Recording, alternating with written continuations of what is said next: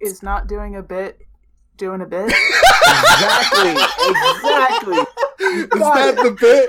Is the the is the, is the if a tree if a tree does a bit in the forest, does anyone hear it? Exactly. Uh, That's right.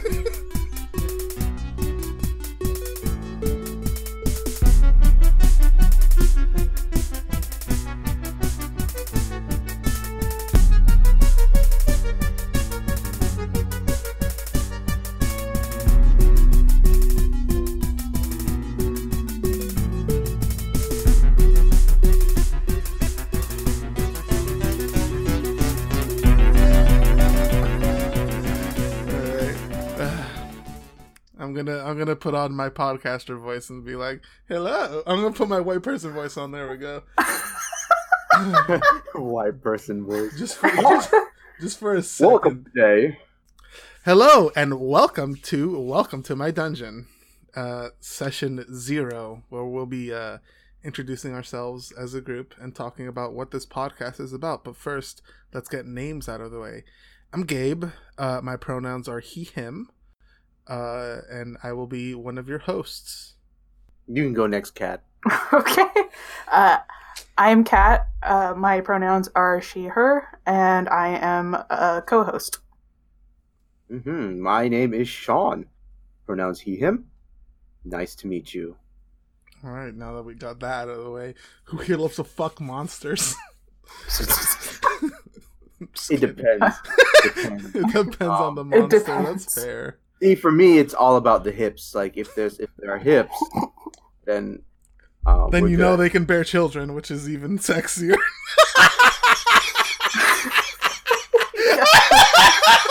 Oh, man. Alright, so welcome to my dungeon is a uh I was about to say cooperative. Um it's an improv uh D&D podcast. We will not be live playing D&D in this show. Uh there's a million other podcasts that do that. We're doing something a little different. Uh we're three friends who are also all GMs of some capacity. Uh, and we had the bright idea to get together and uh, make one-shot modules for you guys to use uh, every week, and we'll sort of improv them as we go along. Yep. Got it right, right in one. yeah. Um. Uh, I think the sort of uh the general uh it's not schedule. What's the word I'm looking for? Not outline. Structure. Thank you, Sean.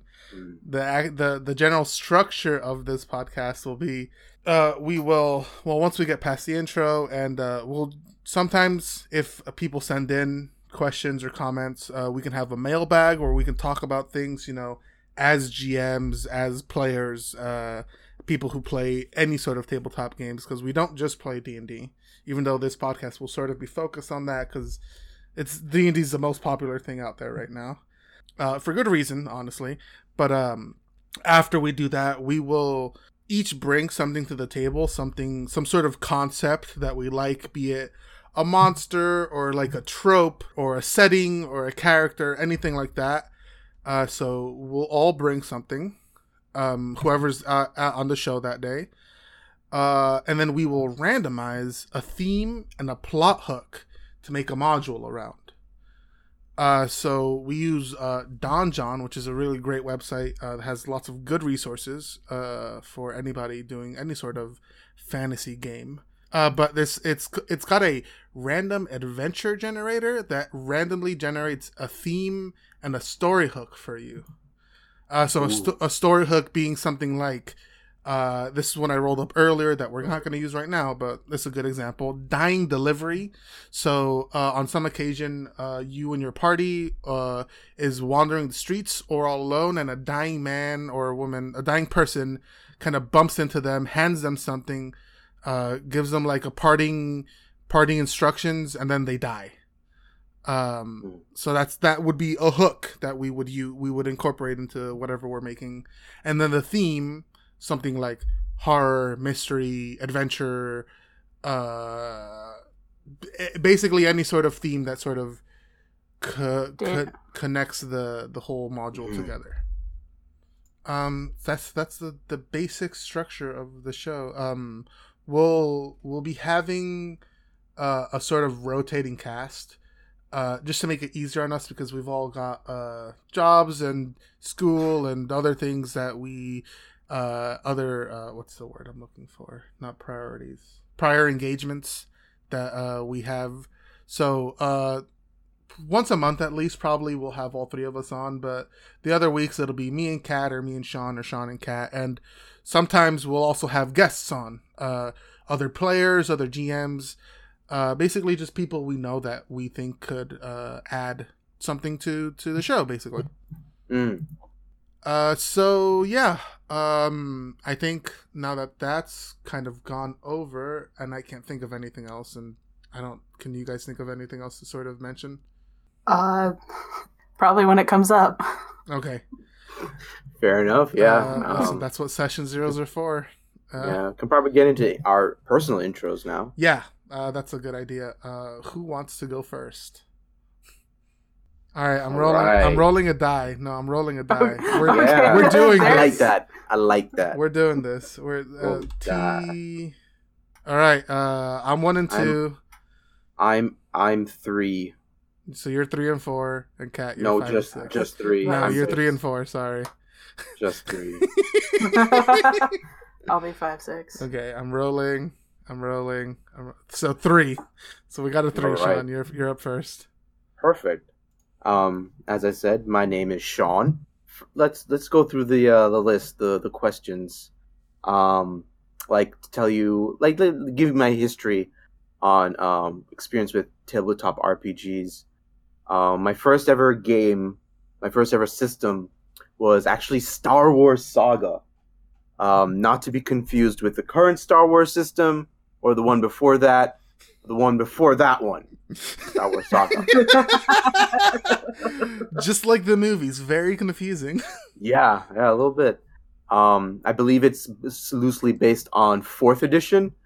Um, but uh, but it was a real. It's a really good system, and I had that system actually influence a lot of things. I actually got into tabletops specifically because I wanted experience to then make a campaign for uh, Type-Moon uh, slash uh, Fate um, which I've actually accomplished um, um, already. But um, but that's that's that was my main motivator. But hey, I got into it, played Star Wars. Um, then I got into D and D itself, um, and then uh, then Unbound. Um, thanks to Gabe, Oh, I love Unbound. Uh, back into D and D, and then Pathfinder. Fell in love with Pathfinder for quite a while, um, and then um, and then after that, I've just been making my own system, or I should say systems, um, including that one that that's for uh, Fate campaign, and uh, and yeah, um, the first Star Wars game, to tell you about it, um, wow, it was a long time ago. It's like about five, maybe six years ago. Um, I was a I played a Jedi because why wouldn't you? Um, but hey, people do play non Jedi's. Um, played a Jedi, and the campaign was interesting. Um, it was with players who I would say are they're really textbook, um, which was interesting because that's a complete opposite of me. Um, a lot of my view is uh, scan the textbook for ideas and then throw it in the garbage. Um, come up with your own ideas after that. Um, but it was really interesting, and I think, and I wouldn't change anything because with those players, uh, and they were like they were really competitive players. Um, the complete opposite of how I am. Like the players were basically uh, trying to one up each other all the time, and uh, it was like a fight with the GM. And I was like trying to go into that groove, but it just didn't fit me. Um, it was really interesting. But uh, I was a Jedi. Um, I wanted uh, my player slowly becoming a Sith because I, I always do that. Um, Because you're an edge lord. um, no, not because of an edge lord, because it's so much better. No, you're No, right. Because I'm an edge lord. Yes, my character was named Hot Topic. No. Um, he had one of those dragon rings on his middle finger. Sure. The dragon claws. Yeah, yeah, I know exactly what you mean. Yeah. um, but no, like uh, slowly becoming a Sith, and the, the GM was running it really well. But at the same time, like I mentioned, the players were other players were like constantly trying to one up. Um, it just was not a good environment. Um, I ended up playing like two other campaigns with that that group. Um, same thing. Um, after a while, I kind of just fell off with them. But uh, oh yeah, and I forgot I've played the last campaign I was with actually a the ancient Star Wars D6 system, um, which was actually pretty cool. I got some neat ideas from that. But anyway, but yeah, um, so games I'm currently running, um, I'm running three. Uh, one Nice. is um, one is the Fate campaign. Uh, uh, for those who aren't to specify more, that's like Fate Stay Night, Fate Zero, um, Fate Extra. Mine is a um, we call it Fate Turn Echo, um, and uh, and yeah, that's my little campaign. It's uh, one of my favorites because it's something I was burning passionate to, to create six years ago. Um, that said, it's inherently flawed and it still needs a lot of work. but anyway, um, the other is uh, um, a solo campaign with a friend of mine, and it's actually lots of fun. Um, GMs, I would encourage you to try and play a solo campaign with one of your friends someday because it's actually super fun. You get to focus everything around that player, around that player's character. Um, it's great. Uh, and that's in uh that's actually my own my fully homebrew my home my own homebrew system um which uh took a long while to make but it was a lot of fun. My i have my own classes and everything. Um we can talk on that some other time. And the third one will is a uh it's a house ruled and homebrewed uh d&d 5e of the legend of zelda.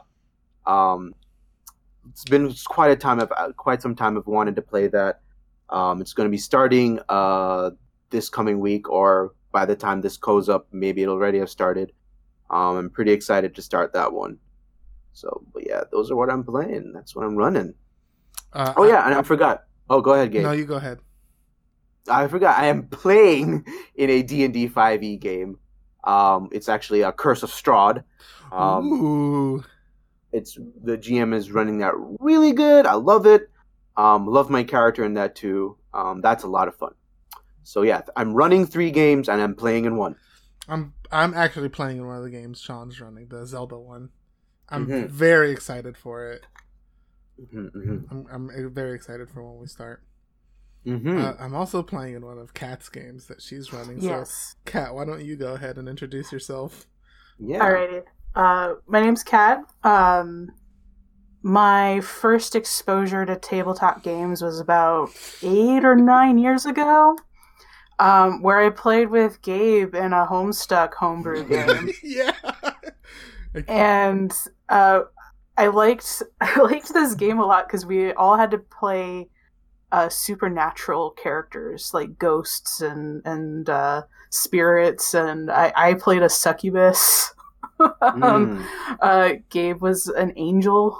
Mm. Yeah, So- Gabriel. Wow. So, Weird. Huh. weird. how that was- but yeah it was um it was a fun experience we did a couple Mhm. sessions of that um there was a, a few starts and and stuff with other games but um overall my more of my experience lies in the the role play aspect um i do a lot of role play over twitter um had done some role play over tumblr uh and that sort of has dictated my style with with more formal uh, tabletop settings. Um, so I prefer a more role play centric uh, games. Um, currently, I am running a homebrew um, using the Powered by the Apocalypse system. Um, it's set in the Portal uh, Half Life universe inside Aperture Science. Um, and uh, Gabe is, is one of my players in I that. am playing in that one too. Yeah. and that's been a lot of fun. I uh, adapted the mechanics from Powered by the Apocalypse Mhm. um, and made uh, not an entirely new system, but there there are certain aspects of it that I uh, created uh, to fit the setting, and uh, it it takes place in a alternate universe where Glados didn't uh, kill everybody in the facility, and it's still functioning with with uh, uh, departments, and it, it's been a lot of fun with that. Mhm. Uh, and the other game that uh, we're gearing up to play, um, I'm going to be playing in someone's 5e campaign uh, where I play a Tabaxi cleric who keeps changing religions. That's such a neat idea for a cat. Like that's very cat-like, and I love it. yeah, it's the um, the uh, the whole thing with the Tabaxi is that they're very flighty with their interests. Is that they will drop something as soon as they see a new shiny thing. I really like the idea of this cleric who, as soon as they roll up to a new town with a new temple, she's just marching out to the temple to find out what the new religion is. sees And- sees a statue of a god. That's my god now. That's that's my god. I like that one. Or it's the um the other inspiration for it was um that scene from the Brendan Fraser Mummy movie Oh yeah. where the the um sort of ratty uh sleazy Yeah, um, okay, that guy- guy. yeah. um he's being he's being uh stared down by Imhotep Mm. and he pulls out a necklace filled with different religious, religious symbols. It's symbols. so good. Oh right, yeah. You mentioned it, yeah. So That's I'm like I, I asked my DM, I said, So can my character have something like that on her? With just different religious symbols. So. Um that she whatever uh uh town they roll up in, it's like, oh they worship that god? Hold on. Me too. Let me pull out my carabiner. yeah, exactly. So I I just really liked that idea, and uh, um, I'm glad that my DM is uh, into the idea as well. Because at first he's like, "Uh, you, sure, yeah, okay, let's." Maybe I could work with that. Let's work on it. Yeah. Let's let's work on it. Um, uh, and I'm just um really happy I'm uh, learning more about because the the um uh, aperture science campaign that I'm running is my first time GMing, and I'm learning a lot, and uh, I really appreciate the patience my players have had with me, and um, I hope in the future I'll be able to run different different games in different systems. Nice. You've been doing a great job, by the way. Thank you. It's been a lot of fun. It really has. Uh, it, you know, it's overwhelming sometimes, but um, looking back at at the sessions, I think everybody's having a good time. So that's that's important. That's important to me. I want I want people to feel like they are a part of the story and are affecting the story, and I'm not just dictating it to them. Right. Uh, so, what's your favorite character you've ever played, Kat? Please, you have to tell Oh, us. Okay, so um I this character started out um as a, a Twitter RP account. Um, and it is the head of the Aperture Science Genetics Department. And I uh, translated him into my game. And he is I I just love this idea of a morally gray science jerk Mhm. he's he's looking out for himself um but he's he's not above kissing a little ass uh to get what he wants um and it just kind of evil, but not outly so. You know, Mm. he's he's not above making genetic abominations, but at the same time, not um he's not going to take over the world. Yeah, he's not planning on taking it. He just wants to see if it can be done. Yeah. He he uh splices what he must because he can. Mhm. Testing the boundaries and limits of science. Yeah. Um and it's been a lot of fun to to play this sort of character that's kind of um unpredictable in a way.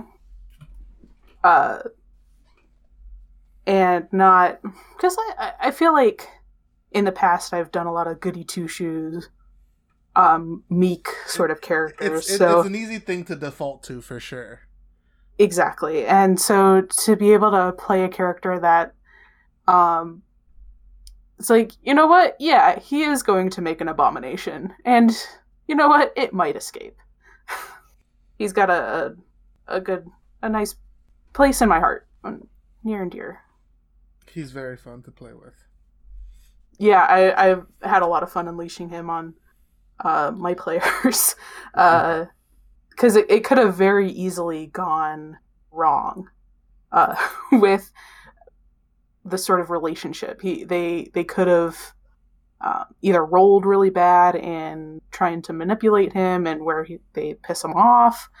Um, but the fact that some of the players are kind of like going along with his schemes in a way um, have built this rapport with him. So it's been it's been fun. What was I gonna say? I don't want to cut you off, Kat, but uh, Yeah. I forgot to ask this to Sean. What's what's your favorite character that you've played? Hmm. Um. If it's coming from the from as a GM for all the NPCs I've made, um, then that will I'll have that go to uh to Bass, um, spelled as BSS. Um, base is the leader of a gang, or sometimes a mercenary group, um, called the Big Band Boys uh, with a Z at the end. Um, It's very And- important. yeah, very important. Um, the Big Band Boys are uh, they're they're they're they're a fun gang. Um, they'll they'll do little bullshit and hijinks and shenanigans here and there, but ultimately, um, they ha- uh, Bass has a good heart, which is contrast to uh, his younger brother Treble, um, who causes a lot of trouble. Um, Bass is very protective over him, and so if uh, Treble goes to whine to Bass, Bass is definitely going to defend him. But uh, Bass is a really huge guy. Um, I created him for my very first game that I GM'd, which was Unbound. Um, he's a huge guy. Um, he has like abilities to uh, he can like bust through walls and ceilings and stuff. Um, um, and like he can bear hug uh, and so forth. Really typical big brute character, if you will.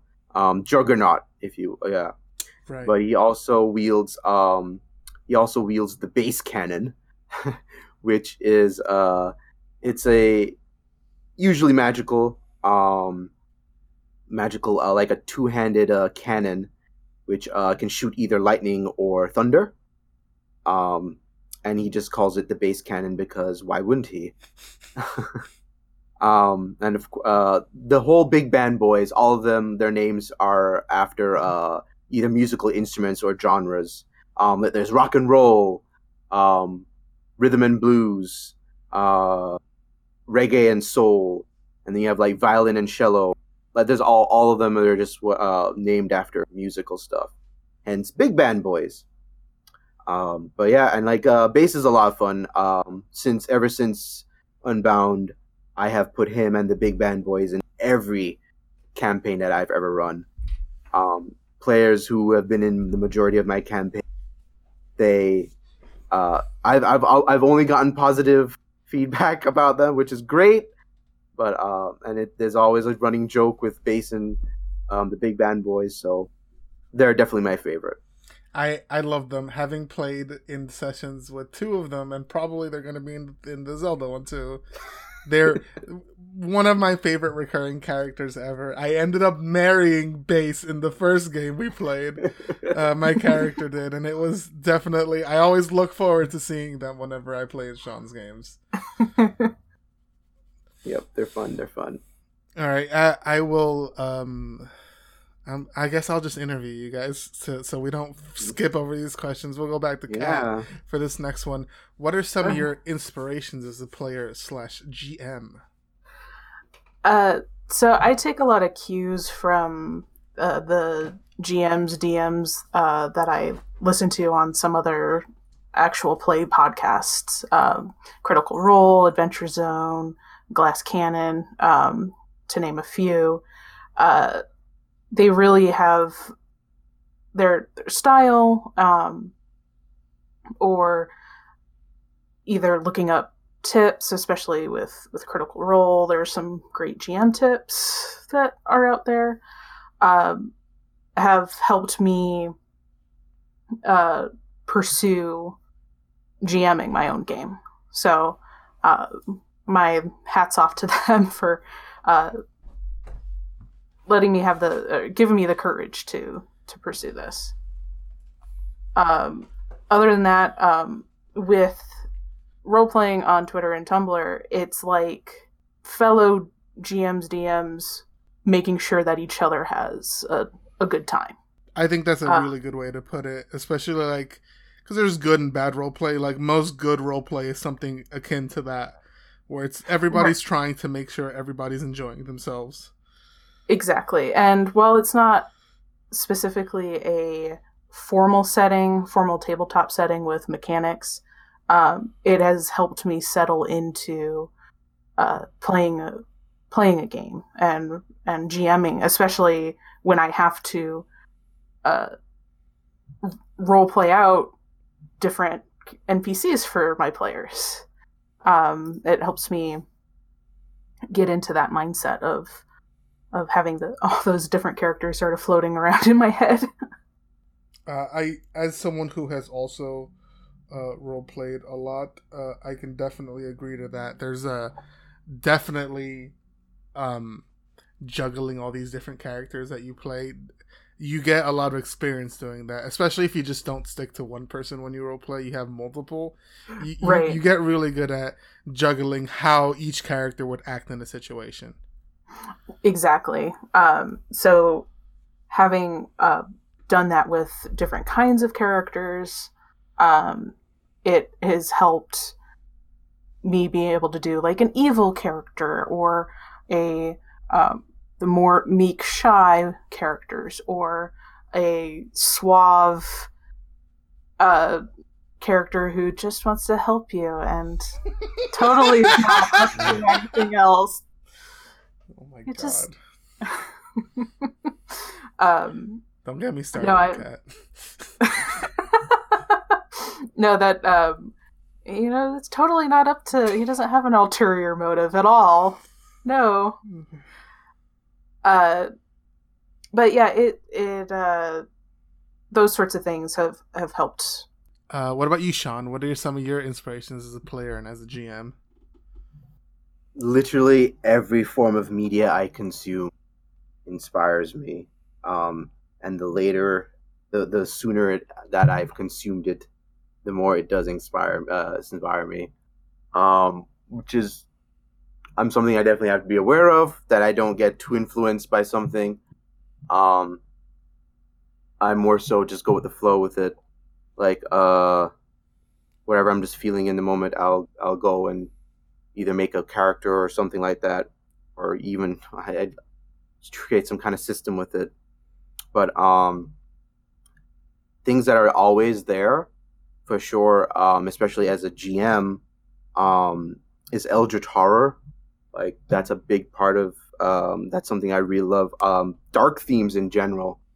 I just really like uh, psychological horror, um, or just dark in general. Um, being able to challenge characters, uh, having them face NPCs that are just complete opposites to them, and challenge their worldview, um, or shake it up at least.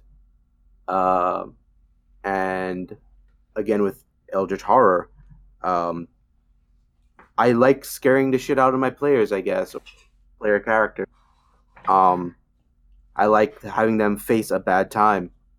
Um, but facing that bad time, the whole intent is to see them get even stronger afterward.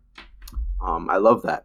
Um, the uh, hero's journey, written by um, Campbell. Um, right, right, right.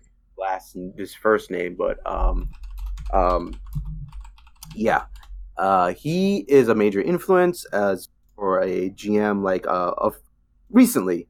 Um, I'm I uh I like doing a narrative that follows that to a degree. Obviously, not exactly because that's just focusing on one hero. Um, the dynamics between different player characters obviously has to be taken into consideration. Um, and so that's kind of uh, uh, a main inspiration for me. Um, and I, I just love dabbling in whatever, whatever like I, I've I've consumed recently. Like if I just played uh, Kingdom Hearts, I just love the idea of the whole light and darkness bullshit. So I tend to have that sometimes. Um, but uh, I mean, it just it just varies. But common themes are always going to be in it. Probably Eldritch horror, um, if it's appropriate. Yeah. Nice. I I personally love the sort of uh, Eldritch horror theming, and I'll talk about that when I talk about my inspirations. But it's one of my favorite things to play as as a GM. Mm. Uh, let's see. All right, this is a good one for both of you guys. What's your favorite mechanic from a role playing game? Um, for me, when I was uh, doing uh, research into uh, making my my homebrew, uh, I really liked this idea of the characters having a base or a haven um, powered by the apocalypse.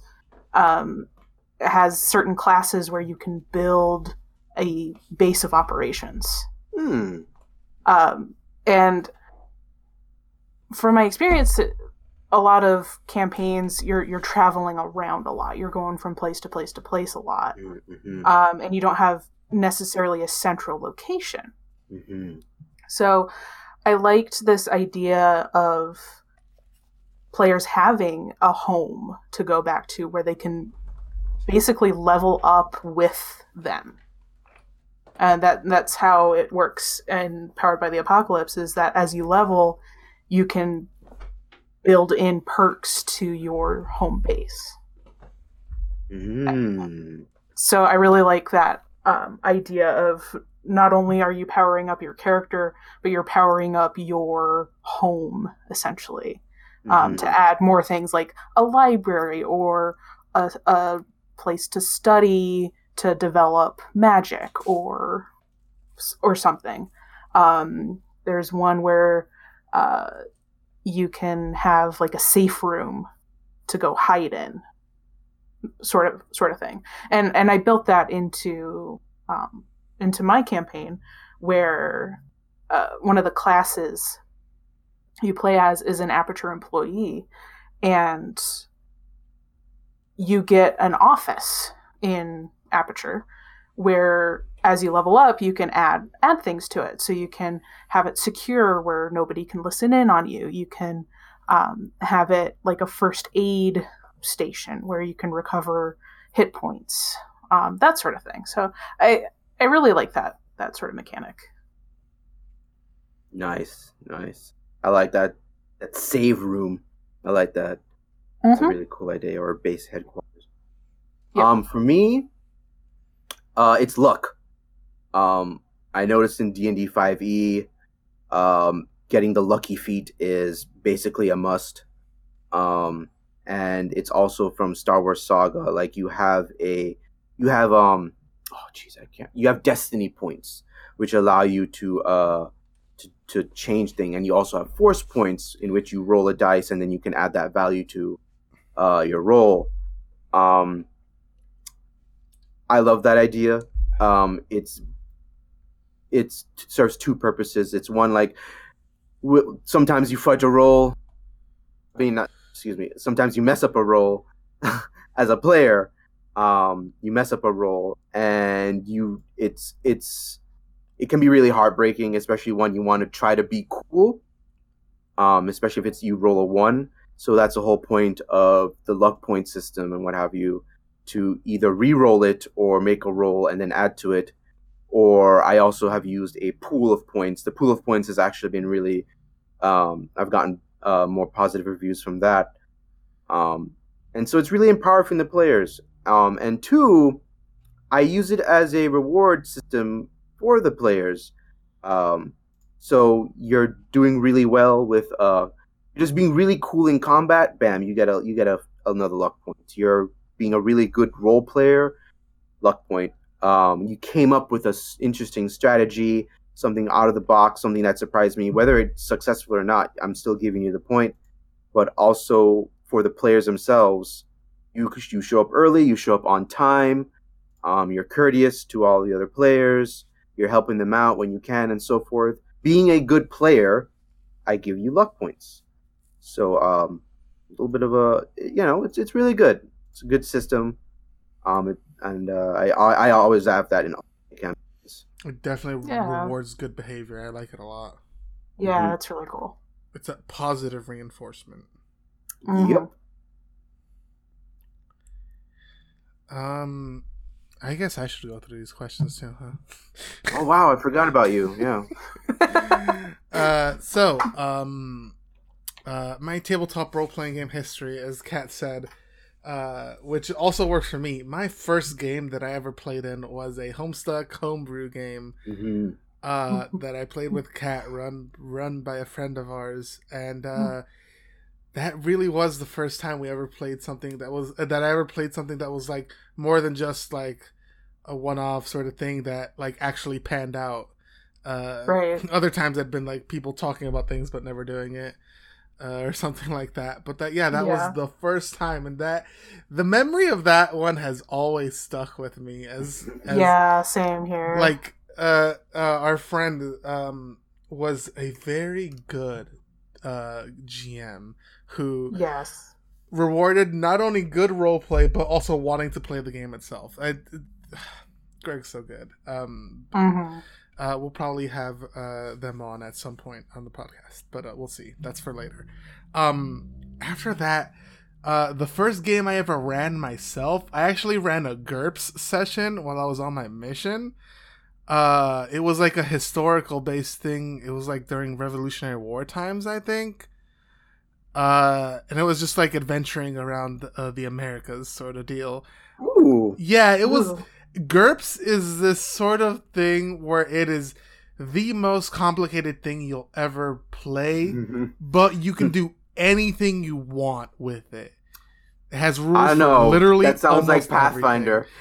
It's it's like Pathfinder. If Pathfinder had rules for making a laser gun and uh, making Professor X and shit like, and being a, a Pokemon trainer if you wanted. Mm, sounds Gert- like so. It's it's Pathfinder plus mutants and masterminds. It's literally anything you. want. There are like modules no, that's really good. everything. That's really cool. but it's That's also really it's cool. also extremely complicated. Like like Mm. it is as minute as you can get of a system, and it's Mm. re- like you have to be good at math to play that game.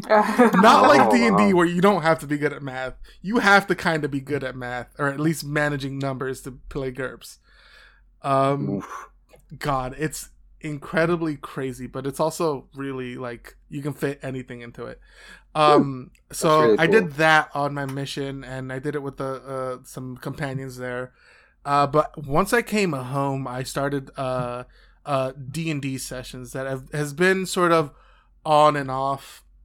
Players have left and players have joined and things like that. And I'm currently on, I think it's like the fourth iteration of it, which I think this might be the one that sticks. Cross everybody, cross your fingers for me. Um, uh, it's it's in a it's in a setting I've made myself. It's a world called Pruna. It's a it's still sort of in development. Uh, but I uh that's sort of the most customized thing about it because I play pretty basic D and D fifth edition. Uh, with a with a, a few uh uh home rules here and there. Um, but the setting is is where I really go all out on it. Um, Nice. Like own set of gods, rules of magic, different planar systems, stuff like that. I definitely did that for uh, my home as well. Hell yeah! Every- Everything is ground up just me, and that's why I love it. No, it's it's that's one of the reasons I love tabletop games. Is if there's something you want to do, if you have like the time and effort to do it, and like the willingness to do it, you can fucking make it.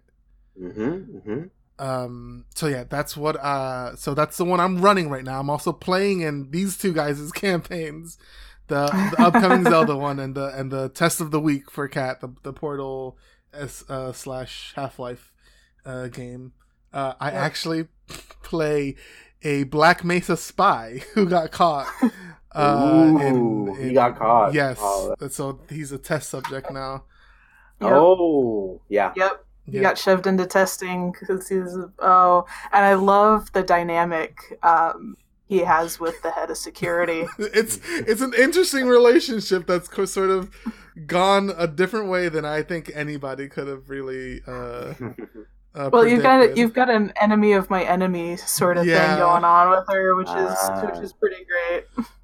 That's cool. um, uh, and then I'm gonna play a Gerudo in Sean's session, which I'm very excited for. She's a Mhm. she's a she's an idol, like a like a Japanese pop idol idol. I love that idea so it's much. gonna be very good. I'm very excited. Um, uh, let's see. What's uh the favorite character I've played? That's a hard question for me Mm. because I, I kind of almost want to mention someone else's character that uh, I've sort of, uh, with their permission, turned into an NPC in my world. But I'll I can talk about Ronnie Silver later. um, I think my favorite character is hands down going to be. Uh, I use her in basically everything. Her name's Thorn. She's a half orc, half elf barbarian. Uh, she runs a guild uh, called the uh, Untrimmed Rose, uh, uh, which uh, you'll get used to that name. That's probably the uh, uh, a lot of the the the uh, meta podcast setting will take place in that around that guild. Um, um, and she's just she's strong and straightforward and a blast to play. Uh, because I get to do things I don't normally do. I almost always play sneaky range characters uh, in almost everything, and she is the complete opposite of that. She lets you know where she is, and she's going to be right up in your face. Uh, so it's very fun, uh, and she is a delight to play, and I've heard to play with. Uh, so I hope that's true. And they're not just kissing ass. Uh, um, my favorite or my inspirations as a player as a GM, I take a lot of inspiration from comic books uh, and video games. Uh, I I have a few comic books that I can think of off the top of my head that I've taken a lot of inspiration from. Um, I Kill Giants uh, is one of my favorite comics, and I've uh, Thorn is actually based off of the main character uh, from that. Uh, uh, what's it called? That comic. Uh, I mean, she's become her own thing now, but the basic idea was like a s- very strong girl. strong girl. That's all you need. Um, uh, there's this. I don't know if anybody's ever gonna even recognize his name, but there's this uh, uh, comic called Dingo that I really like, and it's based on a lot of uh, sort of supernatural stuff. Mm. Uh, I I would suggest you check it out. It's a very interesting story because the base of the story isn't so much the supernatural stuff; it's people's emotional responses and things like that. It's like the emotional story of this guy dealing with the mistakes of his brother and his family uh, relations, sort of around that. Uh, it's a really, really interesting and good story. Um, and then as games go, uh, Bloodborne. Obviously, I love Lovecraft, and I Mhm. think Bloodborne does a super good job. hmm Um, I like Tolkien a lot. Uh, Mm. I recently went on a rant on Twitter about how people have taken sort of the wrong things from his uh his writing because personally I think Tolkien's a great incredible writer and the things he did were right for what he was trying to do but a lot of the things have sort of been been propagated and expanded on where mm. it's sort of lost the point uh mm. but I do like I I, I like elves and I like orcs and I like goblins and things like that. And I put a lot of those people uh, and things in my games, and I go more a lot more for a sort of sentient form of that, and not like just inherently evil creatures. Um, I'm trying to think what else I really like. Um, that it, that inspires me. Uh, just like Kat, I listen to a lot of podcasts. Um, uh, the Adventure Zone, Critical Role. Uh, not another D and D podcast. I don't know if anybody's heard of that. Is probably one of my favorites because it it does so much with the players' um, uh, free will that you can mm. tell that they really, really do change how that story is going, and that's something I really like. Uh, it's also funny as all hell uh, which is another reason why I like it a lot. I incorporate a lot of humor into my sessions, actually, uh, a lot of it. Um, because I mean, if you're not having fun, why are you playing a game? Uh, not that they can't get serious, obviously, but I mean, I like to make jokes. and then my favorite mechanic would have to be I and I know this is not everybody's favorite thing, but I really love uh, fumble charts, and on the other end too, um, uh, what's it called? Uh, critical success charts. Mm. Um, so like if you roll a nat one or if you roll a nat twenty, something's gonna happen, and it's gonna be either good or bad. Um, uh, you're either gonna like lose your sword because you just flung it across the battlefield because you missed that bad, uh, or your spell fizzles up and blows up in your face or something or you just you just do incredible you like chop off a guy's head basically. Something something mm. good or bad's gonna happen. Um and uh i i love implementing those things into my games just because it makes things a little more interesting. Keeps everybody on their toes uh but yeah that's uh i think that's all of the questions uh, so now that we've all introduced ourselves, let's uh, mm. let's let's rub our gay little hands together and make a module. mm. Sean, you sound like you're watching somebody cook. Mm. Mm. Mm. sound like, like the Skeksis from Dark Crystal. oh my god. That was a deep cut. That was a deep cut. Jesus, aren't they making a Dark Crystal thing for Netflix? They are, and I'm so excited oh for that. Oh my god! Okay, we can talk about that later. okay, so we're gonna randomize the theme and plot hook live uh, here on the podcast. Uh, so mm. I'm gonna hit refresh. I'm gonna get a new one. Oh, this is interesting. Okay. Okay, so oh, the boy. theme is espionage. Okay. I was okay. not expecting that one. Okay. We did get the same story hook though, dying delivery. Uh, and okay. I will, I will, I will copy this for you guys. Uh, yeah, sure. Over here. Okay. So we can all see espionage, it. dying delivery. That's that's okay. that's an interesting combination that I really yeah. like. Let me uh, let me read that definition of espionage here. Espionage adventures are active, grim scenarios involving spying and perhaps other cloak and dagger deeds, such as assassination or rescue. And for the dying delivery, on some occasion, uh, when the hero is out wandering the streets or is otherwise all alone, a dying uh, person bumps into them, hands them something, says a few words, and dies. Pretty I think cool. those go really well together. We the luck of the draw right there. Mm, okay. So, uh, uh, let's all go over the things we brought. I brought, uh, uh, kind of, uh, you might recognize this: a small girl that hunts giants. that sounds familiar. Mm. mm. Mm. Let's see. In this setting, well, I, I don't know my my my my gears are turning, so we can talk. No, let's talk later. about that. Yeah, I don't want to stifle anything. Okay. Um, my gears are turning to think of um, a setting. Uh, everyone's a secret agent of some kind. Um, it's a secret agency. Uh, Okay. 007 slash uh, Archer. whatever. Archer. Sure. Oh. Archer, Kingsman, whatever, Uh-huh. whatever. Um, secret agency. Okay. Um, and uh, they get that dying message from um, can be some random person, uh, what have you. Um, uh, however, that's done. The dying delivery occurs, and then the party goes ahead and tries to carry out whatever the dying delivery is.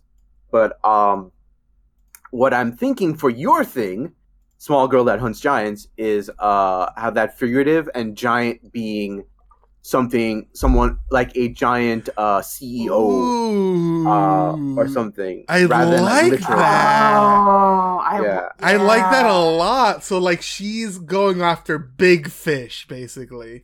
Right, right. Like a, we have the espionage thing with assassinations and so forth. So she's going after a really big target. Um, maybe even some other person in the agency. Um, if you want to think of like uh John Wick, like she's gonna try and kill John Wick. Good luck with that. Yeah, yeah. Yeah, The evil John Wick. good luck with that. That ain't happening. But yeah, you know, um, some something like that, like a giant figurative. Hmm. Is this um the setting because you're talking about like agencies and stuff, but is this That's like a- a tradition is this like a traditional fantasy setting with It could very well be. That was just my gears turning and my Yeah. mind. I I love the idea of the secret agency setting, and that can still fit into a sort of fantasy D and D setting. Yeah, I I I like the idea of like a fantasy CIA type of situation, you know, where you have fantasy Archer. I'm bringing up Archer because Fantasy- I know Kat loves it. I know. Mm. Well, Oh, I mean, they, Who they. God, a fantasy archer. That'd be yeah. I'm no, I love that idea of the um uh maybe a kingdom has in its employ a um a group of of, Mm. of spies, but Mm. that um or different guilds of spies hmm because I'm also thinking of um, I don't know if either of you two have read the Discworld series by Terry Pratchett. No, but I know about it a little bit. Okay, well, in um, the main city, they have um, like the assassinate the um, assassins guild, the thieves guild, the um, so these different guilds that are uh, that answer to the patrician, basically. So like the idea of a spy guild Right, right, within the city right, that an- sure. that that still answers, but they're they're kind of their own thing. Oh yeah, like that, and like that's actually pretty common in a lot of fantasy stuff. I mean, like think of Skyrim, like the Thieves Guild or Yeah. the Right, Or the, the Dark Right. Brotherhood. Dark Brotherhood. Yeah, the that's Dark what I was Brotherhood. thinking. Dark. Bro- Dark Yeah. Brotherhood. Um, yeah, like it's totally um, and it, there's that's very very common in a lot of fantasy stuff. So it can Yeah. super fit into uh into good old D and D for sure. my mind just immediately goes to Discworld because I'm thinking of the the interplay between the the different guilds is is kind of kind of hilarious. Mm-hmm, Uh, so the idea of like a, a spy guild yeah, um, that these players are a part of, for sure. and that and that the small small girl that that hunts the big fish within. Um. Yeah, I like that. I like that a lot. On Um, that note, um, how about you? Uh, what ways could? How about you introduce your thing and so my maybe so- some ideas on around it? Yeah, so my thing was a, a secret necromancer. Um, idea of like a uh, how'd you put it? A cleric that um I'm Uh, uh, a, a cleric of the grave. cleric of the grave. Thank you. Mhm. Where uh, they are masquerading as a healer, but they are using the necromantic arts um, and are trying very hard to keep that secret. Um, so Your- in this, Your arm got chopped off. Here, let me just bring that back to life and sew it back onto you. yeah, exactly. Let me just. I'm Uh, definitely don't- healing it. That's what I'm doing. Don't Definitely ask. healing. Sure. Don't, don't ask what I'm Ig- Ignore if it starts moving on its own. Just, just uh, Once it's Just attached gonna- to again, don't worry. Just gonna knock you out while I do this and do some chanting and. See all. Okay, good. um, so uh, I'm sorry to get off track. There was a character that I know uh, that some that someone else played that was a cleric of the grave. Um, and one of their one of their things in D and D is that if a character is at zero and they get healing, they get the full healing from it. So they had something called a healing shiv, where they would stab someone and bring them to zero before healing them, so they could get the most out of a healing spell. very nice. That's So, so that could be something. that could totally be this secret necromancer's thing is that oh this person it's just e- easier to kill them and bring them back Oh my god, that's so good. Yeah, and I mean So- that ties in really well with espionage. Uh, I'm thinking like a hitman style thing where you want to use someone. He can use uh some he's killed and controlling to then do the killing for him or what have you. That's really cool. Oh yeah, Or- that definitely fits. or it's easier just to maybe kill somebody then bring them back for and then And bring him back to life for information. interrogation. That's good Yeah. too. hmm yeah um but they have to keep under wraps that there's this necromancer working for them because you know th- th- people would frown upon that That's what are you in talking? What necromancer? That's just our healer. That's that's our OSHA mandated healer. Mandated healer. oh but i'm super yeah. What what I love about your thing, Kat, um, I love like it's a nice joke where that if it was a player, if it was a player, they would always have to be rolling deception when it comes to their uh, necromancy stuff, oh and they'd be like, "Oh yeah," like that reminds me of a, an, an age old uh, joke where a player was playing as a bear. Oh right, yes. Sir Yes. Bearington. yes Sir everyone's heard of it. Bearington Yeah, pretty much everyone's heard of it, but like they always had to keep rolling deception and all that sorts of stuff, and, and like one person figured it out, and everyone else is like, "That's ridiculous! This guy's not a bear. You, get out of here." So, but that reminds that you can apply that with like the secret necromancer, even if it's an NPC, uh, like it, he's rolling his deception, or everyone rolling uh something perception or insight, what have you, to try and figure it out. Um, that that'll be really cool. Uh, it's a nice little running gag. That's every really time they do healing they have to roll deception. Yeah, yeah.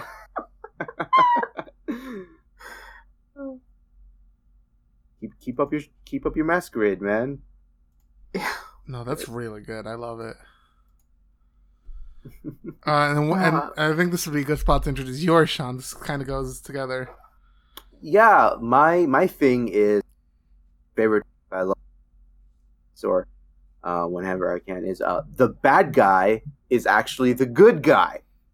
Um, it's a it's just a nice little um wrench. It's not it's not it's not too I wouldn't that's it's certainly not original. It's certainly not um anything unique, but I find when it's with a campaign, uh, when you have your players immersed into it, and uh, sometimes they're just not paying attention. Always have little breadcrumbs here and there, and if they're not paying attention to those breadcrumbs, they may not realize it in the end um, that they are actually either working for the true bad guy, or perhaps their motives or what have you are actually going against, uh, going against for the better good or what have you.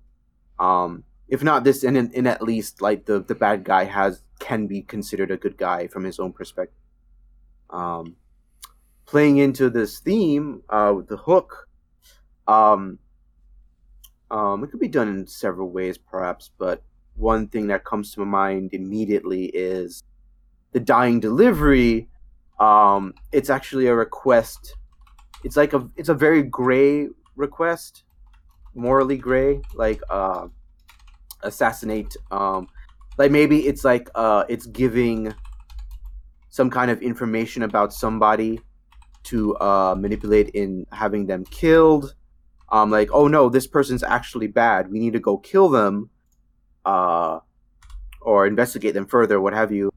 Um and they go through the whole campaign with that uh the whole and um or adventure i should say. And at the end of it they realize you made a big mistake. Um they were they were actually uh doing something for the better good or what have you.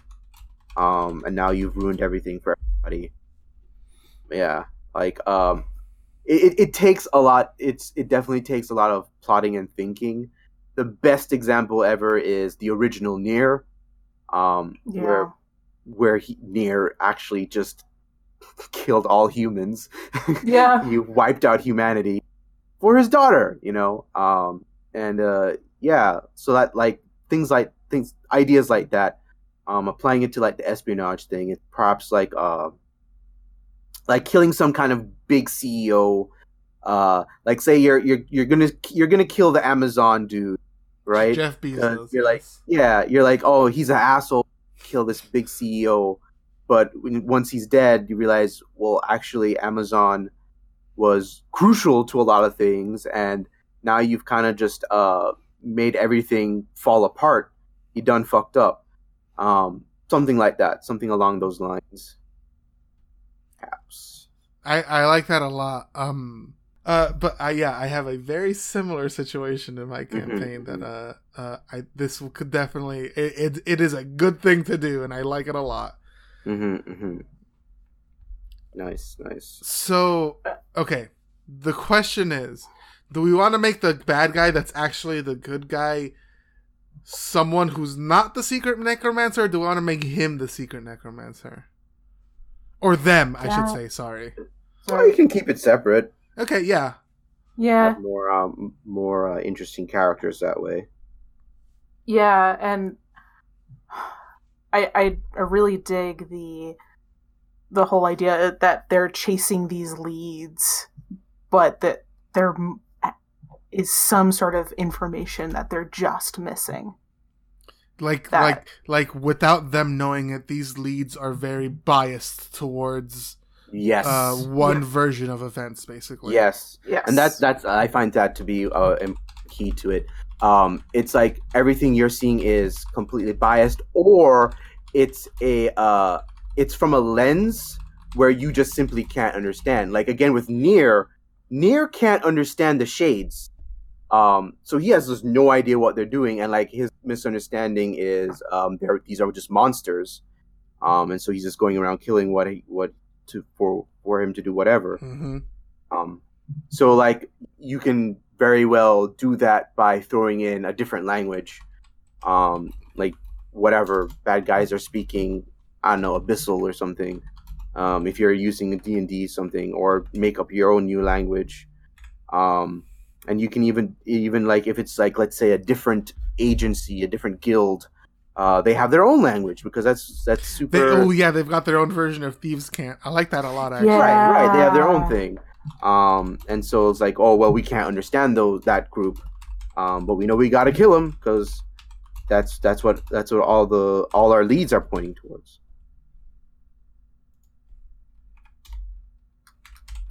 I like that a lot i i i definitely the the the the uh the unknowing bias is a really good way to do Mm. it too Mhm, Um, mhm, mhm. you can you can even combine both like the unknowing bias and not having enough information to un- understand the situation Right. um okay now this is the other question do we want to have i like this idea of having the small girl going after the giant be the bad person that's Mm. actually doing the good thing Mm. so like so like the information that the players are getting are oh she's trying to kill this person because of whatever whatever whatever Ah. she's got a grudge Yeah. she's trying to do this evil thing but like and and that's the information that other people are getting like you look into her history oh she's killed this person and this person and right. this She has a very in bad past record. yeah Mhm. and so like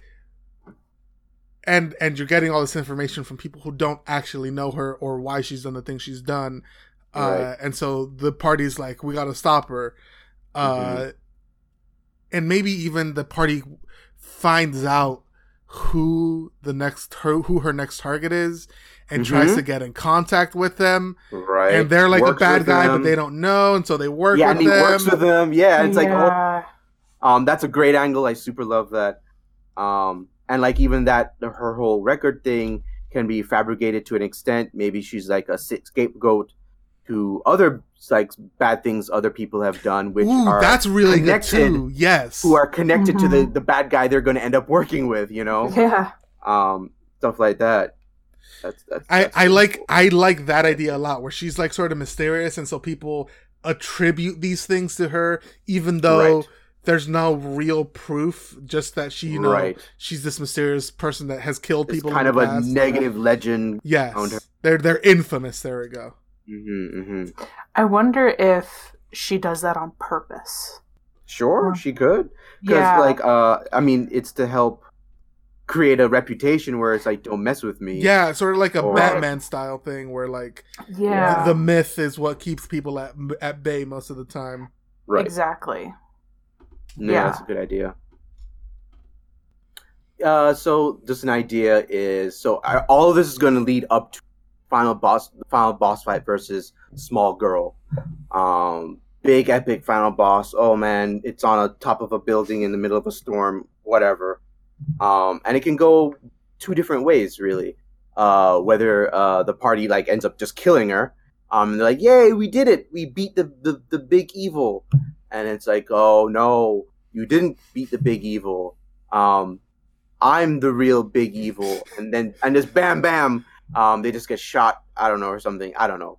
Whatever. Like the real villain. Um, like there's a boss fight right after that. No healing. No anything. They have to go right into the boss fight, and that's going to decide the the outcome whether they they get fucked or not. Um, or they can spare her. Uh, they can spare her like either through like before they fight, like through being diplomatic, or after the fight, um, and she can join them with that final boss fight versus the real villain the I, I'm, I'm keep- I keep calling him a CEO, but whatever, that guy. Yeah, bad. i mean aren't ceos the real villains Let's be real. um okay so with that i think the way we can in, uh, Basically, four endings. introduce the the secret necromancer to this is um what if they like the party picks them up like their their guild sort of sends them with them because like this girl's been really dangerous uh, Mhm. and so they sort of send send the the secret necromancer with them and that gives them an option even if or they could plan on this uh, if they sort of uh, flesh out the relationship with the secret necromancer and find out who he is they could um if they accidentally kill her or something he or they could the secret ne- necromancer could bring a small girl back Mm. or they could plan like a fake thing where they like kill her for real and so the final boss is like you've done my bidding ha ha ha Mhm, and then mhm. the necromancer like in the background is bringing a small girl back to life and then so like that's a secret sort of setup Mm. I as you were saying that, um, like as soon as you started, I also thought, how about have the real villain be the secret necromancer? we could do that too it, de- Yeah, it, that it, depends on what like you guys want to do The whole thing is like he's playing it off as this, he's a super innocent priest.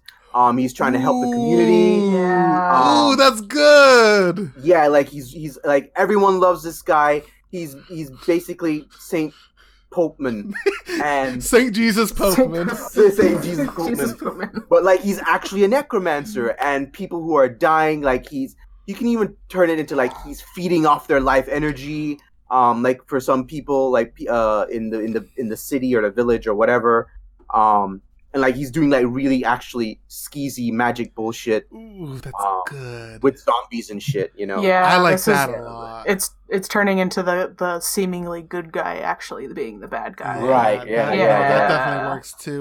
Also, um, another option for uh, like having a cool moment at the in the boss fight.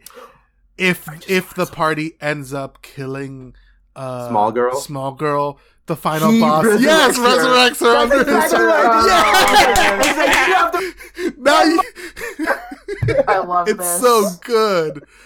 Oh Yeah, my yes. god. And like, you know what? That could be like his huge plot because like now finally I have small girl under my control. Oh my God. god. Nothing can stop me. Not me. Yeah, that'd be good. Oh, Okay. Like, Oh, that oh, well. yeah, that's definitely one of the options of something happening in the final that's, that's in the final idea. fight. I, I like that. Actually. Um. Okay. So I think, and this could be fleshed out into like a Oh, whole yeah. arc of a whole campaign, but Yeah. but to try to keep it into a one shot thing, One shot adventure. Yeah. um, yeah. I think we could plan on instead of doing multiple things for uh the necromancer, um. The necromancer could be like, "Oh, I've heard of this amulet that like will protect Mhm. me," uh, Mhm. uh, and so the party goes out Goes to get that. gets amulet, that right. amulet for them. Uh, maybe they figure out that what it's actually for. It could be like upping Some his kind of- necromancy powers or something yeah. like that. Right. Uh, it could be a- an anything like that. Uh, uh, and so like maybe if they figure it out, they have a chance to be like, hmm, this isn't exactly what we thought it was, and they maybe they try and go contact uh small girl, or they don't figure it out and they just do it. Uh, either way, I think that would be a good way, like a good mid goal. So you have like the beginning where you find out what small girl's doing. You have the middle where uh, they uh, somehow either their guild or or or the uh, the the the guy himself, the the necromancer themselves gets in contact with the party. Uh, there's multiple ways we can help guide the party to getting in contact with them, which would lead into them getting that uh that uh that whatever uh artifact uh and then that would lead towards the final fight. I think maybe a good beginning of the thing was when the dying person sends them the message it's small girl that does the killing like Yes. like that's Absolutely. that's- yeah. that's like right how in front they of them. Right in front of them. So they see her and. and like, she looks it- menacing and yeah, covered in evil the blood. Yeah. Absolutely. Ooh, this is good. Okay, so I've got the the, the dying delivery man is killed in front of the party by Small Girl right after he gives them the message. Uh, they can either have an introductory battle with her, so like Mm. if they choose to fight her Mhm. right there, they can. She won't kill them if she defeats them, Mhm. Right. uh, for sure. Or if they choose to run, she also won't chase them. Mhm. Uh, Mhm. She doesn't know them. She doesn't have any reason to assume that they're evil, so she's not going to do anything like that. Um, Then Small Girl is the quote unquote bad guy. Party finds uses the information given to them by the delivery man to sort of find information about her and about what she's planning. Mhm. Um, th- maybe they take it to the guild, uh, their own uh, um, uh, sort of uh, what's it called? What do we call it? The spy guild, thieves guild, Spell- assassin spell guild. guild. They're Yeah. Or what? they're whatever they're name for them. whatever espionage guild they're a part of. Mhm. Um, and so they either their guild can be like, "Hey, go check this out," uh, because this is in connection with this very powerful figure, and that'd be a good connection for us to have. Uh, or like we need to protect this figure, or whatever works for uh, your session that you're trying to do. Uh, uh, or the the players themselves can go be like, "Hey, I want to find out more about this," so they don't have to be Mm. sent by their guild, but they're Mhm. they're still in contact with this sort of espionage guild and they're all sort of espionage trained characters they don't obviously have to be spies or thieves like an- anybody can be part of uh, that sort of a guild Absolutely, absolutely. It's just it's it's more like I like the idea of um like making an assassin guild, uh, like any kind of espionage guild, right? Like um the Dark Brotherhood in Skyrim. You have like one guy's a freaking werewolf, uh, and uh or whatever. You know, they all will murder in whatever ways that just works for in them. uh you know? yeah in um in oblivion one of them was like this big orc dude who wielded a, a two-handed axe There and, you and go, that's how i did it so yeah you, Mhm. you can have anything yeah. uh, and that would fit um Mhm. So, uh, the the information they find is like if they pay close enough attention to it, is hinting that you know maybe small girl isn't entirely part of it, but a lot of it, the obvious stuff is pointing to, you know, hey, she's killed in the past. She's been associated with these bad things that have happened before. She's targeting this supposedly like uh very good person in the community, this uh this Mhm. this priest. And uh either way they sort of either contact the priest themselves or once again their guild tells them to contact the priest. The priest is like, uh, oh hey, you know, that's interesting. I, I don't know why she would try to do that to me. Uh, but as preparation, you know, there's this sort of uh, artifact that can help protect me. If you guys really want to help me, you guys can go help get that for me uh, in preparation for her coming, and then they can do that. Find out that that artifact, i uh, if once again, if they if they do find out, they find Right. out that the artifact is like some sort of necromantic deal. And obviously, don't make the artifact like have a skull on. it, you No, no, no, no. Yeah. Make it look Um, very yeah. unassuming. Obviously, It's very right, right. So it's like, oh, this is going to help him, you know, with his protection and blah blah blah. So exactly. yeah, yeah, Um. that'll be good. So and like and- they can they can go down into like some ruins temple where it's like the temple itself is like is really creepy and scary. and a bunch of skeletons attack him and shit. Sure, and like he's telling them, "Oh, some an evil cult sealed it away there because it's so good and it's so good." You know, uh, you had to. They seal didn't it away want there. any of the good people using this. right. But like it, in truth, it's like it's the amulet that is powering the cult temple or whatever, or something like that. Um, it's like super duper evil. Exactly. Yeah. Um, I also think I had an idea. Uh, depending on the player party size, um, they can be their own guild.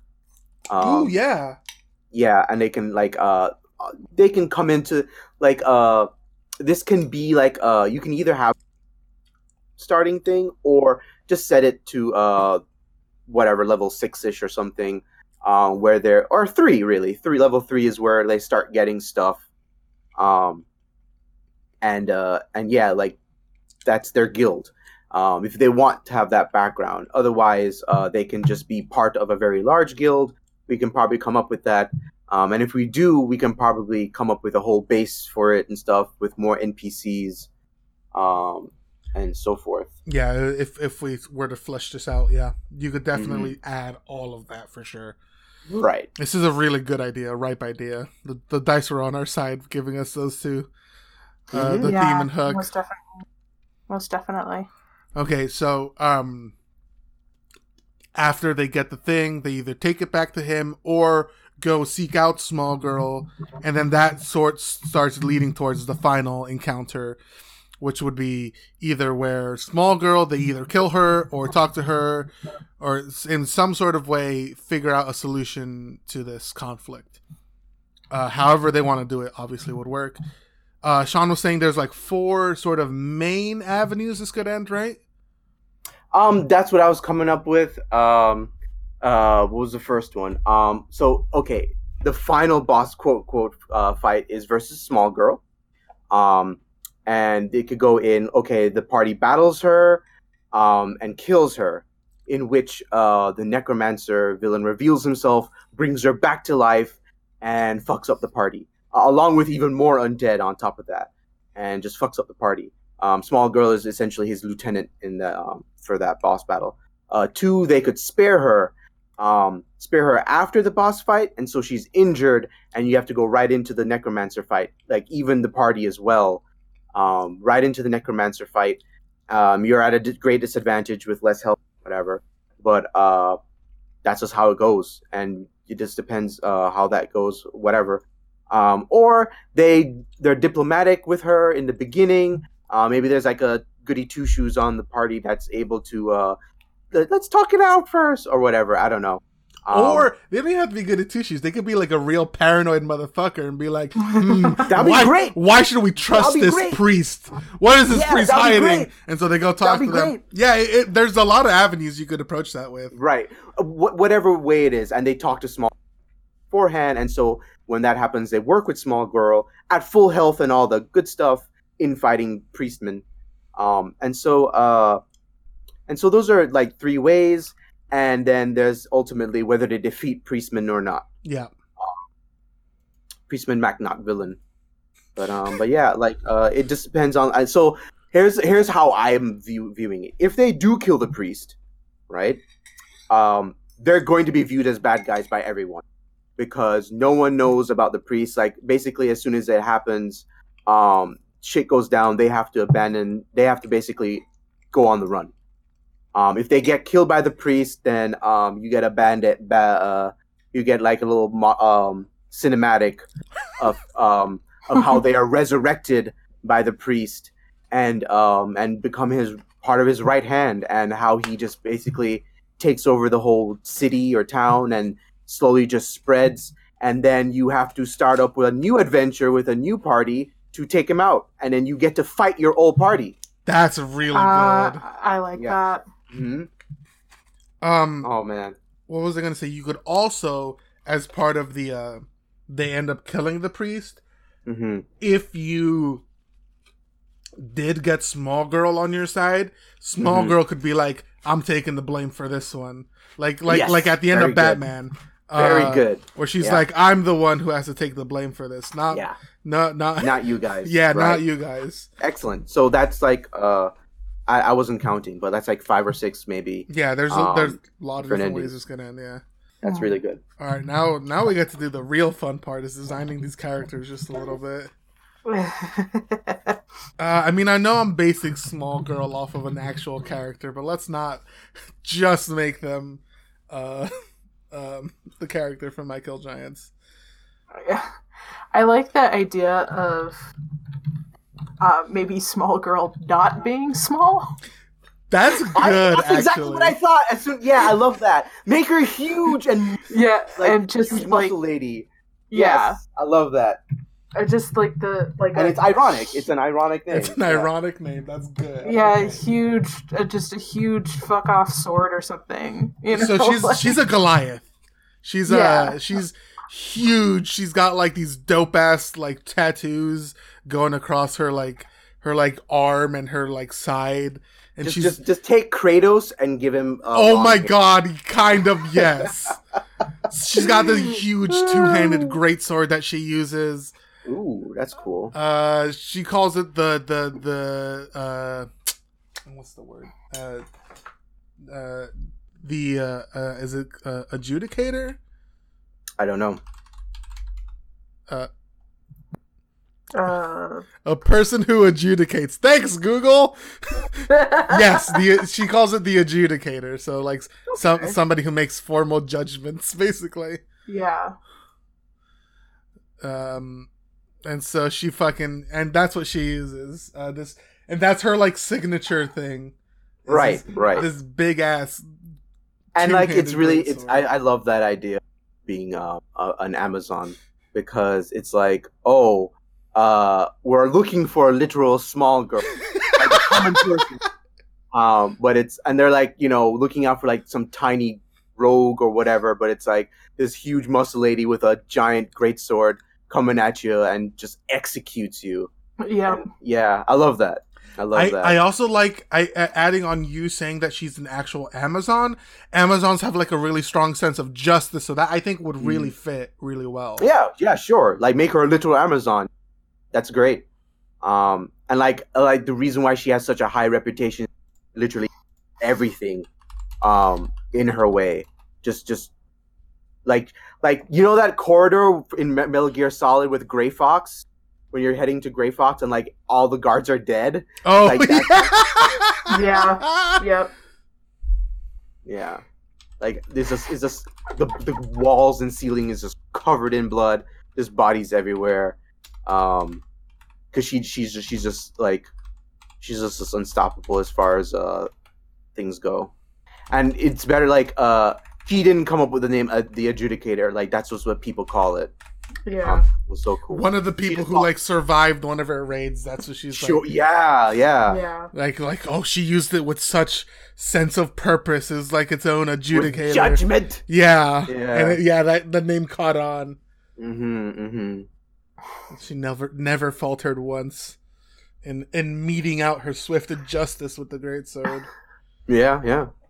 That's really So good. it's like so it's like this it's this huge broken ass OP Mary Sue, and that's that's who you gotta. That's who Ooh, you gotta. ooh, ooh. Okay, and and this is like extra info that isn't. Maybe they'll find out, but like the great sword is magic in that it it can tell like it can tell you the innermost like like uh uh secrets of a person that like you like So it's it's Wonder Woman's lasso. But yes sword. but a sword so like so like it can tell if somebody's good or bad basically okay, and she that's how she uses. that's it how she uh, uses it kill. because Yeah, all these people like good. like like it, it doesn't make sense that she'd have like the sort of network set up to sort of yeah, find out about all these secret ass uh shit that's going down so Mhm, she's like mhm. so like her sword sort of like gives her a flat like uh uh bruce willis in unbreakable uh it like gives her Oh, when he touches people, right? Yeah, yeah, Yeah. so like it gives Yeah. her a flash of somebody's true intentions and shit hmm Yeah, I like that a lot. Um, in fact, this whole theme works so well with an Amazon. Like, she doesn't actually get paid or anything. She just does these. Nope. She just does these. yep Um, and because she's an Amazon, she doesn't care about money. Um, yeah, and she's just doing what she believes is right. Um, and she has an unshaking uh worldview on that. And of course, because she's this powerful, obviously the necromancer wants her as a as his puppet or her puppet, whatever. Oh, and maybe that's one of the reasons why she doesn't go after the party because her greatsword doesn't give her any sort of yeah, sense that you know, oh, these people are evil. right. right, And evil in the sense of not just, you know, because the the yeah, no, not just like not yeah. paying your taxes or shit like right, right, like Right. real Well, yeah. evil. or even like even if for, in their case doing assassinations it's like uh being evil as in taking the lives of like innocent what have Yeah. Yeah. um yeah or you can even you can even tie it in like so if uh if the party decides to be evil or uh there's an Ooh, evil party yeah, that's good too. she's Yeah. gonna fight them in the beginning yeah. and the whole point is run away Right. yeah Ooh, ooh, okay. And so I think she'd obviously want to go after the one that's more evil, so she'd be focusing on the priest. But she Mhm. could like point to whichever party member evil and be like, right like, it- like it- you're next in my sights, basically. Yeah, but she has to run away given the situation, like a kind of situation where uh the cops are all coming or whatever. Right. It's right, like in the middle of uh, on the street or something. It's like in pub, whatever. So it's a situation where she can't actually fight the party due to time or what have you. Right, like like if they go to fight her, she'll defend herself, but she's not gonna Mm. stay there and Mhm. like bring each one of them down or anything. Right, right, right. Especially if they're actually good. So Yep, yep, it's definitely. That's really good. And I mean, if someone, if a, if a GM wants to play through with uh with alignments, they can they can do that. Um, I personally drop alignments, but hey, some people still do. So You can be a you, you can be aligned, but it's yeah. It's, if personally for me, it's more about what your character actually does. me too, me too. But Yeah. you know, some some people still use it. Um, it's part of the system. So if uh if It- it's like anyone's uh evil line, like she has a bonus buff against evil, Right. blah blah. blah. Uh, th- that's the one thing. The one of the things I will say that's nice uh, on fifth edition. They don't focus as much on like alignments. Mhm. Yeah, um, yeah, I do notice that. So what about this uh, priest guy? So my first instinct about priest who actually turns out to be evil, hmm Kirei Kotomine from Well, that- Insane yeah, of course. Oh my god! But like, here's the thing with Kotomine, he's so obviously evil. I know, so- okay, you. I I have another one that I think we all recognize as well. The Mhm. priest from the beginning of Fullmetal Alchemist. That's what I thought of too. I was gonna mention it, but I I just didn't have time. Yeah, I was like, oh, because he, he's literally what I thought of when I came up with the whole. He's idea. like this guy of who's him. like has this whole image of being really good and godly. yes, So I, I'm I'm imagining maybe to th- even further throw off the party Mm. is that he's like elderly.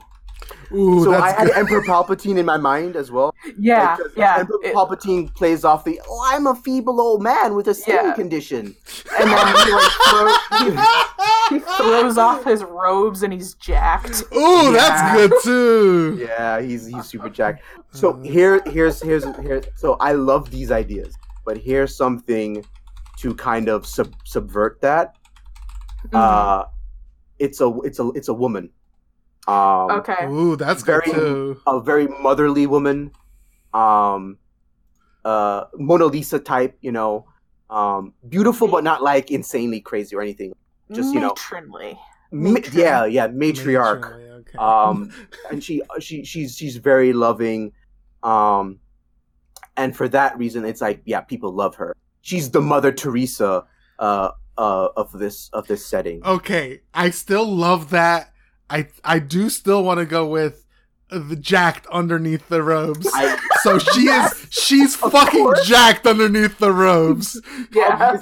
She's Mother Teresa, and then she removes her fucking habit, and she's Oh, got a man. seven, an eight pack. yeah, Shredded. she's shredded underneath. Oh my god, Absolutely. very good. Okay, I'm I'm But you can go either or. Um, I'm interrupting you guys to this very good tweet that I love that I just thought of when we were talking about an evil priest. mm. okay. okay, never mind. Let's go back. yeah, Um, yeah, yeah, yeah. okay, so uh, Mother Teresa on. My man, yeah, like my like when I when I said the idea, my mind went to Fullmetal Alchemist. As I was saying it, my mind went to Kotomine too, and Emperor Palpatine as well. Like there's tropes here. Um, for that reason is why I, I'm like, okay, flip it and do a lady. Yeah, let's combine these Yeah. tropes. right. Let's do let's like, do evil Mother personality Teresa. personality wise, she's like, yeah, she's really and stuff. You can even like, here's the thing with Kotomine. For those who don't know, uh, maybe not even, maybe you don't know. I Gabe, I don't know. Oh, so uh, Kotomine, um, he is inherently evil. However, he was raised in a very strict uh, Christian um, Christian view uh, to be a to be a priest, um, a magical priest, if you will. But anyway, it's a priest. But he is inherently evil, and he cannot understand why God. Why does he exist? How does God allow someone as evil as him to exist? Hmm. Um, hence why he wants to uh, use the Holy Grail, which will birth all evils of the world. He wants to. He is super pro-life. He wants to have that born to be birthed. But like, if God allows this to exist, then that validates my existence as. Um, he's really complicated. He's really great That's interesting. Yeah, Mhm. he's he's straight up uh, my favorite character from the series. Um, and yeah, and so like, and he's like, if you can stop me, Emiya Shirou, maybe God or something, maybe that will prove my existence uh, should not exist or whatever. Blah blah blah. Um, he's really cool, but um, just just throwing that out there to give give you a perspective, uh, any listeners a perspective on what we're talking about with Kotomine. But um, but he does not hide how evilly he is um he like you look at him you're like this dude's evil. everyone gets those vibes but he's like his words are like i'm what what are you talking about i'm i'm the the neutral mediator here and it's like ah i'm stabbing you in the back no surprise yep. Yeah. Um, so to go along with this, and I like that a lot. Um, so what if this uh evil necromancer has a sort of different view on necromancy? Like, Mhm. like, Yeah. what if she's Yeah. like, like, listen, she actually all they're doing she's healing people like listen they were gonna rot in the ground they were gonna their souls were gonna be out of this existence what we're literally just wasting potential here is Mhm. is how she views it um like be, being undead is is better like you're uh, you're at least existing in some sort of form if You're you're existing. undead in fact when you're undead you're practically immortal. Um and she's like i can have enough magic power thanks to your amulet to sustain this Oh. entire city of undead. Um have everyone thrive in unlife. What if she thinks she's saving the world by Yeah. doing no definitely. Because- i love that. because um I, I'm thinking along the lines of like entropy and how she believes that these souls leaving is killing the planet or killing this plane or whatever. Right. Because- Like, Because it's, it's flooding the F, uh, the plane, the affirmation. yeah, whatever you call it. and even more than that, it's like you know they have untapped potential that we're not using. Right. Mhm.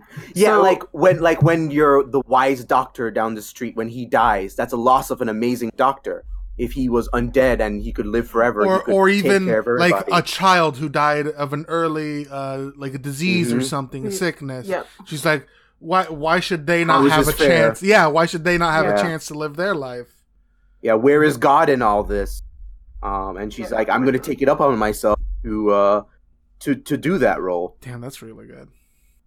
Give her layers, man. I Ain't could one I could totally see player like some types of players maybe going, you know, maybe that's not a bad idea. Exactly. Yeah.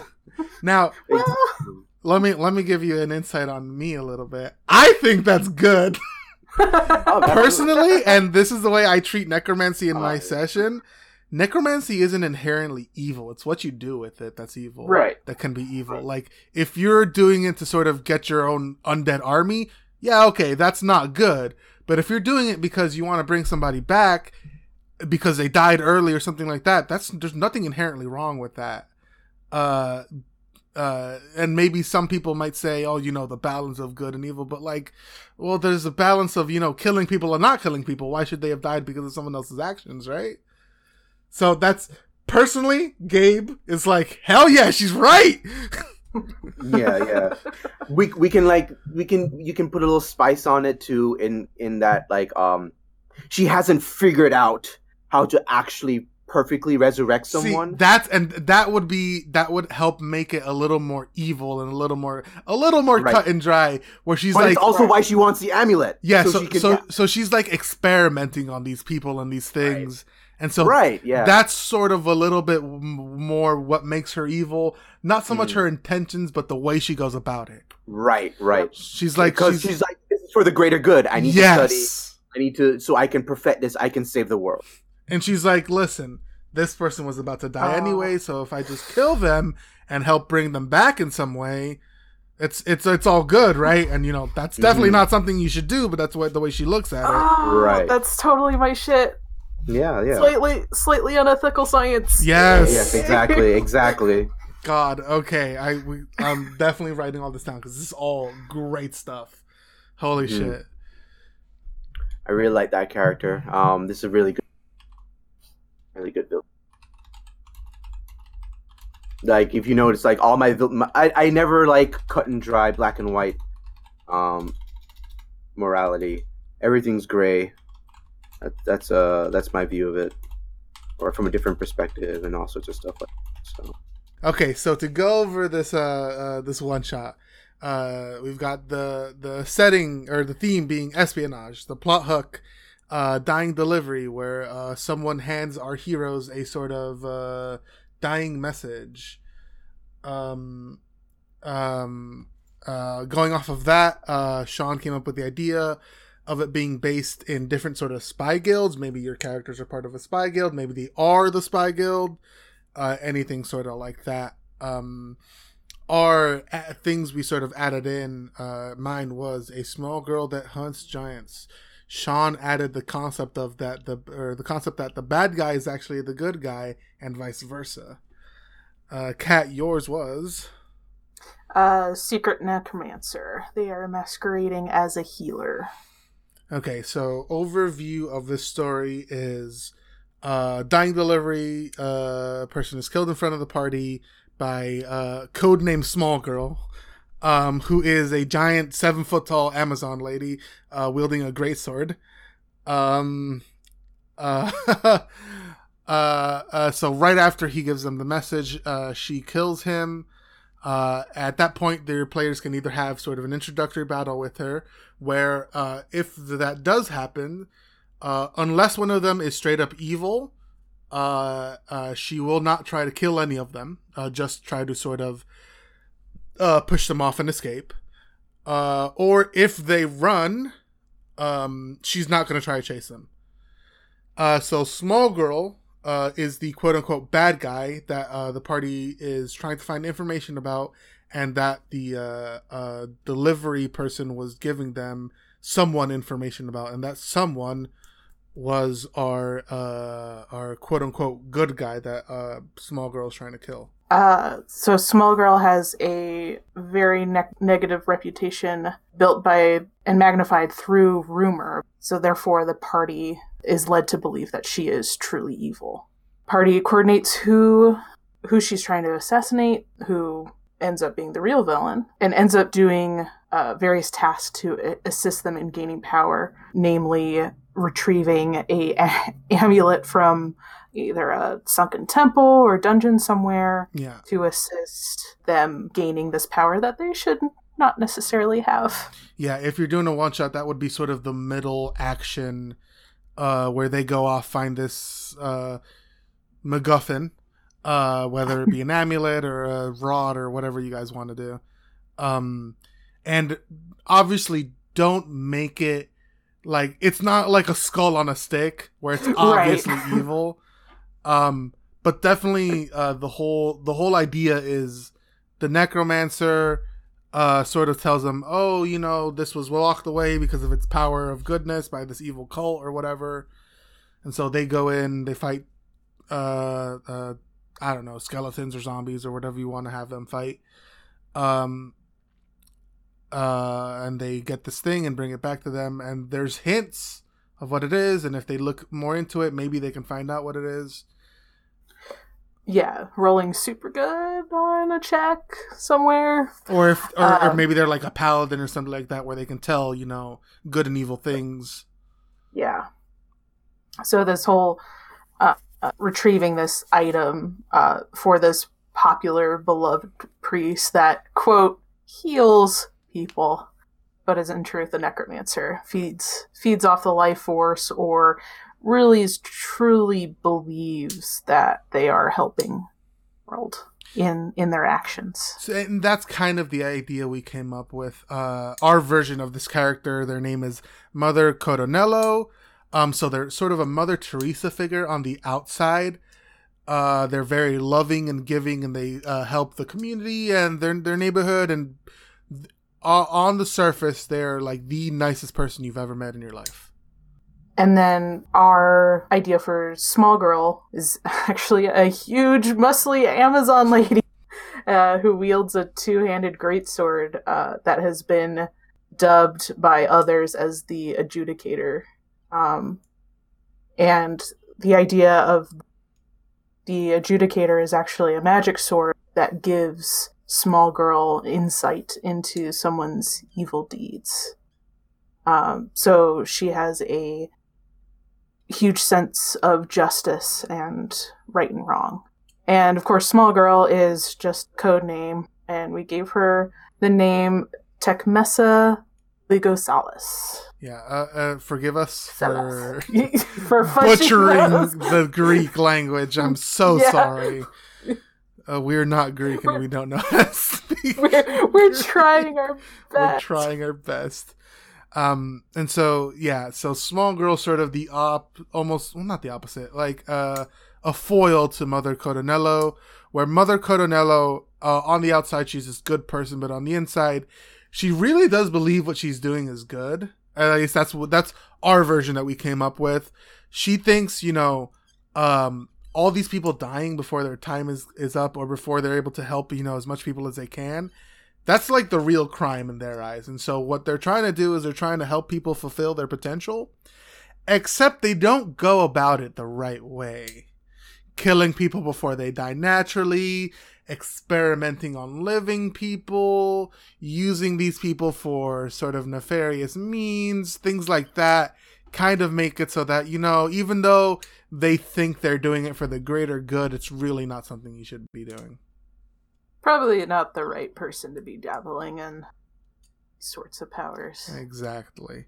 So, um, uh, so once, uh, your party either brings the thing back or or maybe does more research on it figures figures out what it actually is and maybe tries to contact small girl in some way uh, there's a bunch of different ways this can end they can either you know let's say let's go with the route that you know they don't notice anything they go with uh, mother Coronello they end up giving her the MacGuffin. They fight Small Girl in the end. They, you know, prepare. They fight Small Girl. They either uh, kill Small Girl, in which case Mother Coronello raises Small Girl up under her power. Uh, and then uh, the party will probably have to fight that uh, sort of battle uh, right after they finished uh, fighting Small Girl, which was once again not an easy battle. Um, or maybe they try and spare her, and Mother Coronello tries to betray them uh, because uh, she wants small girl under her power. And so that that's another way that fight can go.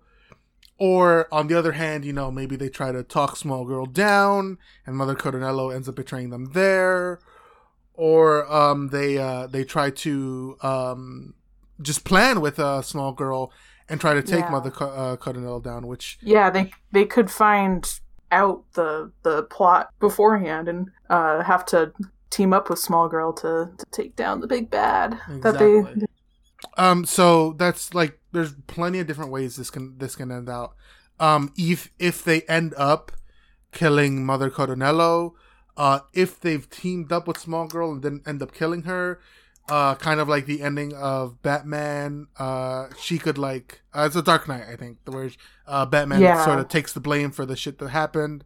Uh, yeah, to kind of keep up her reputation. Exactly. Keep, You know, keep up her was like- reputation and protect the, the the the group from uh, taking uh, that sort of uh, the heat for that. Or if not, they're gonna have to like skip town or hide the evidence or something because they just killed like one of the most respected members in, in the community. Yep. Um. So yeah, that's the uh the basic idea for this one shot. Uh, you can flesh that out. Sort of a, a good level, I would say, would be somewhere between level three and level six for this. Not super high stakes. You know, the whole nation's not in trouble for this, but something definitely that's you know you're gonna need more than just a beginning adventure to do something like this. Yeah, especially if um, the sort of whatever sunken temple dungeon you have them entering uh, has has a few obstacles for them to try to to get through. Exactly. Maybe if they're a little lower level, you can put a more puzzle based uh, encounters in there, or higher level, you can have you know they have to do combat while they try to figure out a puzzle, something like that. And then also we came up with another NPC to use if you'd like the guild leader of this espionage guild if they are part of an outside er, of a guild and they're not the ones you know making it themselves. Uh, Jess Walters, who is loosely based off an already existing character, I would say. Just just a little bit, and wink, wink, nod, nod. you Uh, might see where we're going with this, but she's sort of a, a older lady is, who's used to the spying life, but may not want to be out in the field anymore, and she's the the one that has to whip all of you in line. Exactly, and she's she's worried about about the bottom line of the guild more more than anything, and what what you can bring the guild in, uh, bring in for the guild, I should say. So yeah, that's our first one. Oh shit, what's the title for this? Uh, shit, that's the that's the other hardest part. Oh, the, oh, the title of the one shot. Yeah. Oh, Um. mm, oh, I just mm, something popped in my head, and I mean, say it. brute justice. Ooh, that's good. That's Brute justice. All right, that's the name of this one. Oh my Uh, god. Okay. That's the name of an enemy in Final Fantasy. oh my god. Okay, brute justice is what it is. Uh, yeah. So you, you go ahead and use this for your own sessions. This is a good one shot, or it can be fleshed out into kind of a larger arc if you can come up with more ideas for these characters. Uh, but yeah, I hope you guys enjoy. Uh, I hope you guys enjoyed the episode. Sean uh, had to go a little bit earlier, uh, but uh, me and Kat are here. We can uh, finish up the episode. Uh, let's plug uh some things first, right, Kat? Uh, sure. Um, can I plug my Twitter? Yeah, of course. Okay. Um, I am at sarcastic cat. Uh, cat spelled K A T T. Um, if you're looking for prime Final Fantasy XIV content, that's the place to go. Uh, it's a very good Twitter to follow. I would suggest you do. Um, you can follow Sean at at Zasne underscore I I. Um, he retweets a lot and is very vocal on Twitter. So if you want to find an active Twitter with lots of content, he's your guy. Let's see. I'm trying to think what else. You could follow me on Twitter. I'm at Shonen413. Uh, I've been tweeting a lot. Sometimes you can hear me go on rants about Tolkien or tabletop games or just anything in general, uh, really. Um, but more importantly, you can follow this podcast on Twitter. It's at my dungeon cast. Pretty sure. Let me double check.